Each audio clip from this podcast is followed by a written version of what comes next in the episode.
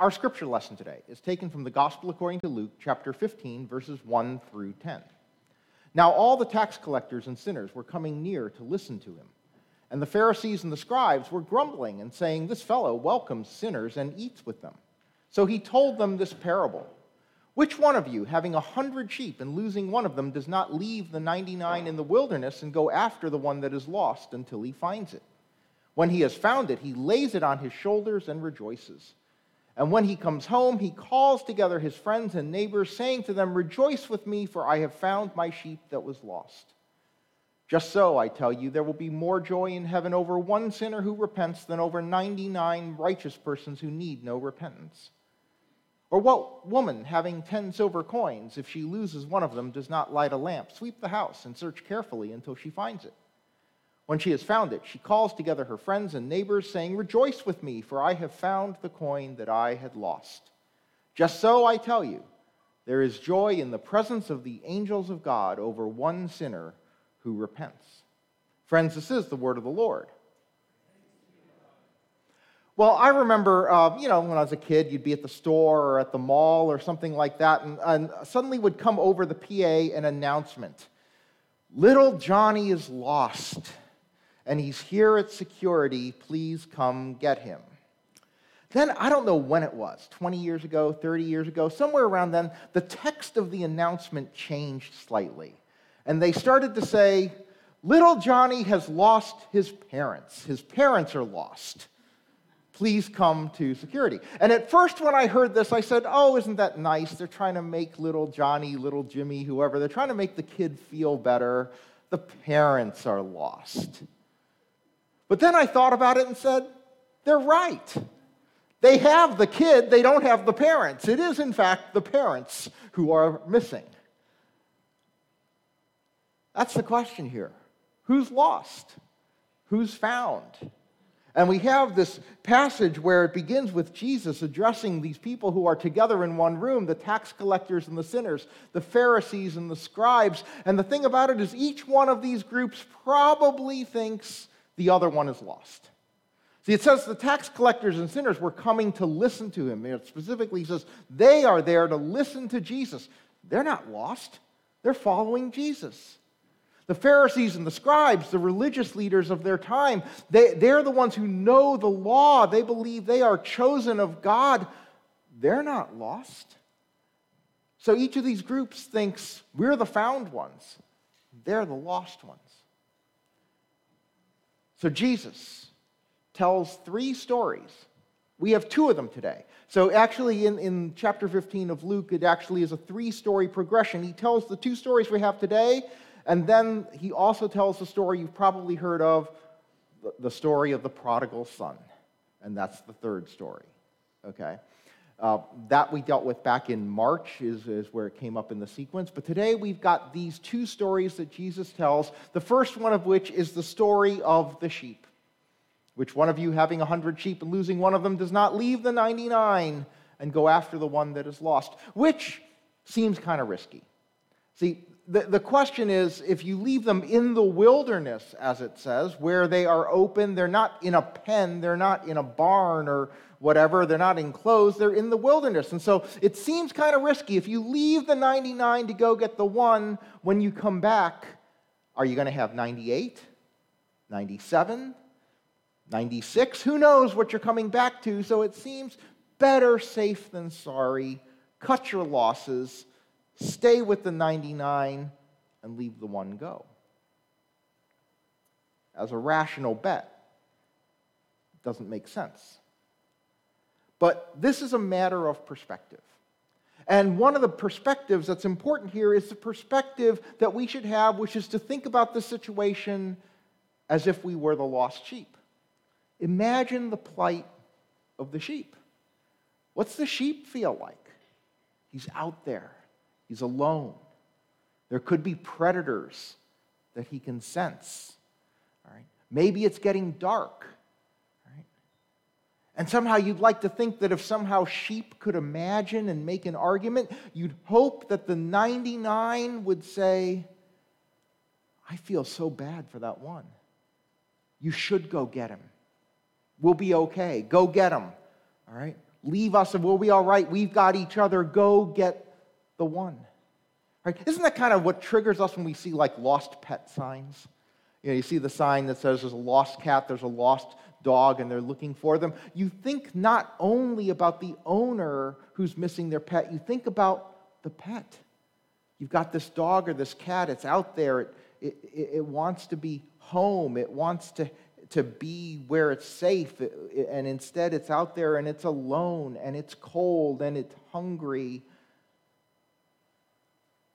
And you think sympathetically about the pet.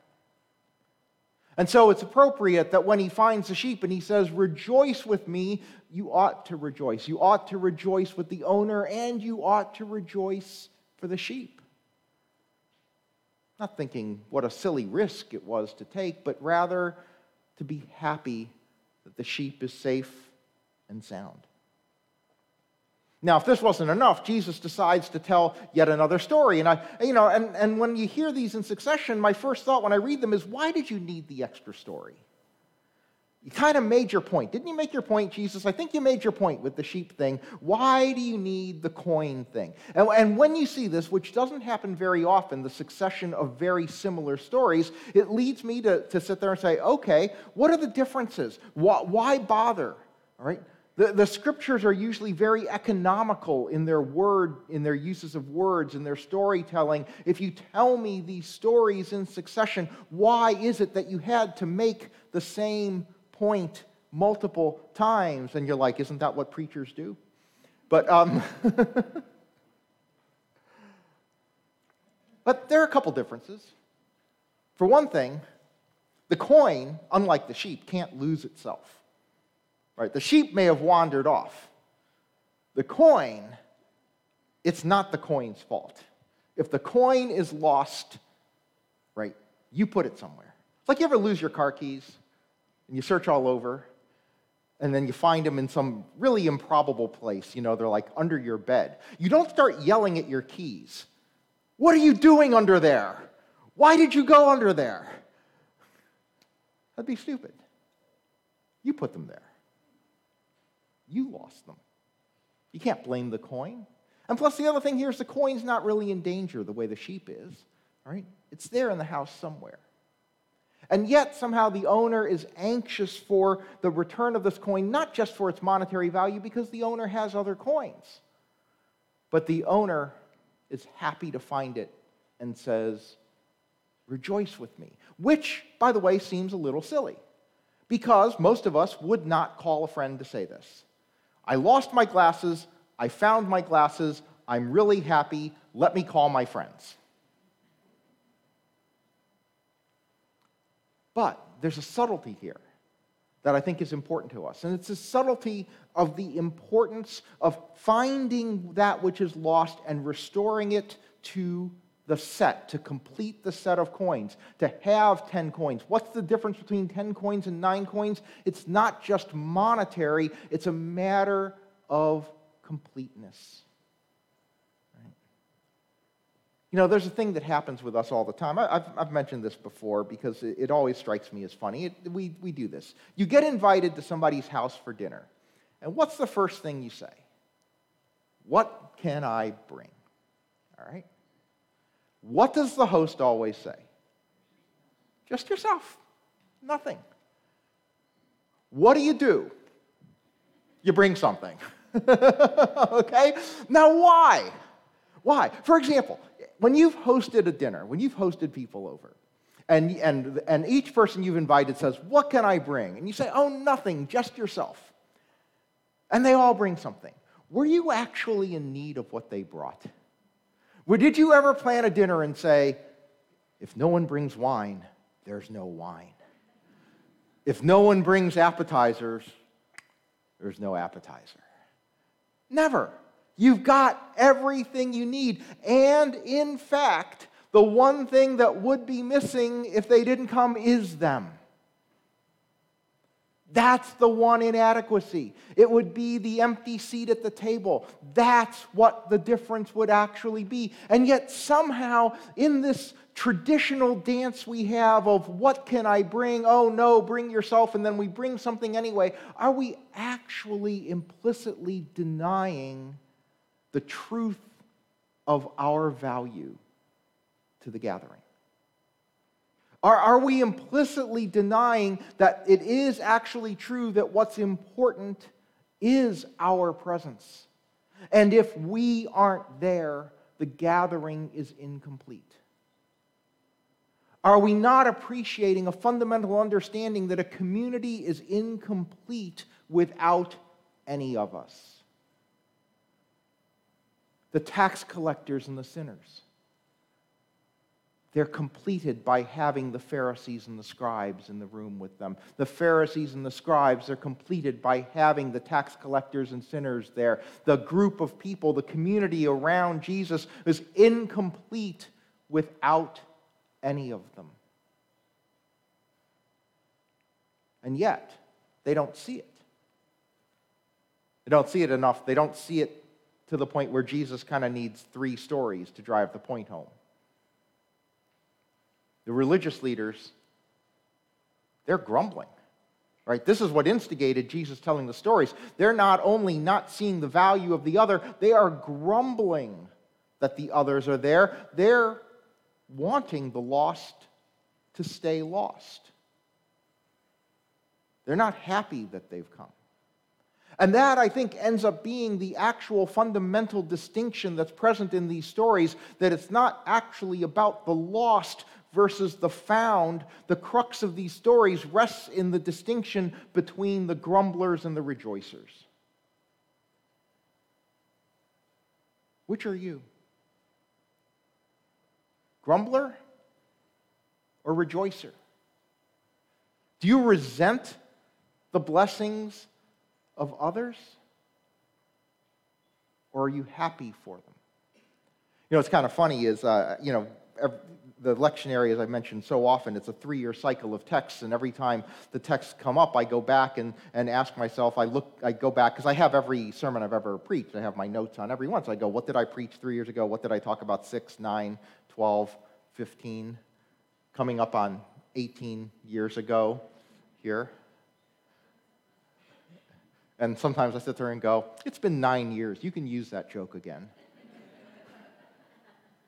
But uh, three years ago, when, when this text came up, one of the issues that was out there because the it was 2019, and so you you have people starting to get ready for the 2020 presidential campaign. So one of the issues was surprisingly, and it made it into the sermon, student loan forgiveness. Grumblers, rejoicers. they seem to be out there. Which are you? And when people talk about what's fair or not, the reminder that I like to give, I do mention this pretty often in sermons across different texts because I think it's so important. The, the fundamental question that we end up facing is do you want life to be fair or do you want life to be gracious? Which do you want? Do you want life to be fair or do you want life to be better than fair? See, that's really critical. Because one of the things I know in my life is if life were perfectly fair, I'm in trouble. I do not want every mean thing I've ever done to be done to me. I do not want every unkind thing I've ever done to be done to me. Right? If it were, my life wouldn't be good. What makes my life good is the graciousness of the people around me who've treated me better than I deserve, which is what we need to do for others, which is what God did for us. God chose not to punish our sin, but to forgive it, to treat us better than we deserve. And whether we go through life as people of just fairness, of which is tit for tat, eye for an eye, or people of grace matters so much to the people around us. And it shows to the world what we believe about how life should be. Should life just be fair or should it be better? Should it be filled with grace or should it just be filled with transactional this for that? And that will change what, how people perceive God and whether they come to God. And what Jesus says is look, there's joy in the presence of the angels of God over one sinner who repents. And what brings people to God is when they're shown a God of love and grace who will not punish but will choose to forgive instead. And they see that through how we treat them if we claim to be followers of Christ. There's an author I read a lot of. His name's Donald Miller, and um, his first book was called Blue Like Jazz. It was a spiritual autobiography, and he talked about what it means to like come to faith. And he talked about how it was not just this objective decision that he makes, but rather it's it's more complex than that. He said he said, I can't do it. He said, it would be like, say, trying to fall in love with somebody or trying to convince yourself that your favorite food is pancakes. He said, I can't just decide I'm going to believe in God. He said, he said, how we come to faith is experiential. All right? We don't rationally sit there and go, well, let's do a pro and con list of religions and decide what I'm going to believe in, but rather it's an experience. He says this He goes, You don't decide those things, they just happen to you. If God is real, God needs to happen to me. Right? It happens. It's, right? I, I, mean, right? You, you, if you love pancakes, the first time you had pancakes, you're like, wow, this is amazing. All right? Bacon. you have it and you go, wow. This is amazing, right? It's had to come directly from heaven. How many of you have ever had something, right? You tried something for the first time late in life and you just thought to yourself, how did I never try this before?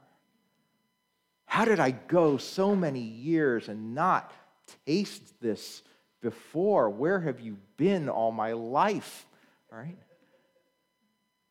And that's kind of what it must feel like to be found when you didn't know you were lost. You know?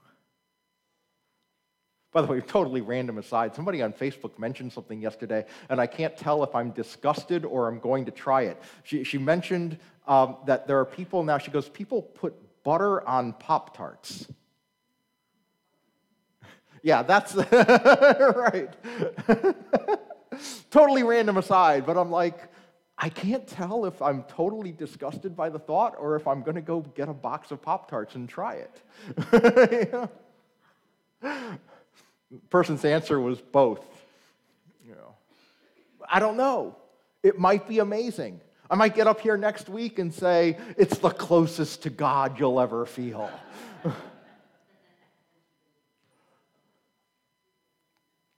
because something just happened.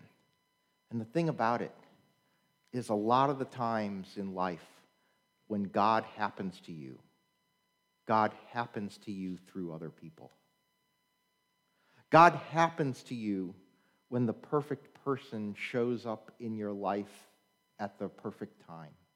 And you say, This could only have been God.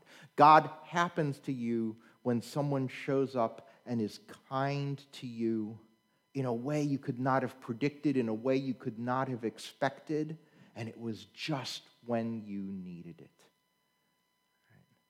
God happens to you when someone goes over and above, when they could have demanded fairness, but instead chose to be better than fair with you. And it helped you out of a predicament. And you say, wow, that can't be anything other than an active God in my life working through a person who was willing to set aside what was fair, set aside their own interests, and instead help me out. Because you know, God doesn't happen to people through grumblers. No one comes to faith uh, because of an encounter with someone who's miserable. It comes through joy. It comes from people who are willing to rejoice with you just because you're rejoicing. But that's enough. So be the person who's willing to rejoice. Be the person through whom God can happen to others because you were willing to set aside your self interest. You were willing to set aside what you deserved. You were willing to set aside what was fair in favor of what was gracious. Because in so doing, you bring them into the fold. You bring them into the community, not just of the church, but into the community of your life. And your life, your community, is incomplete without them. Amen.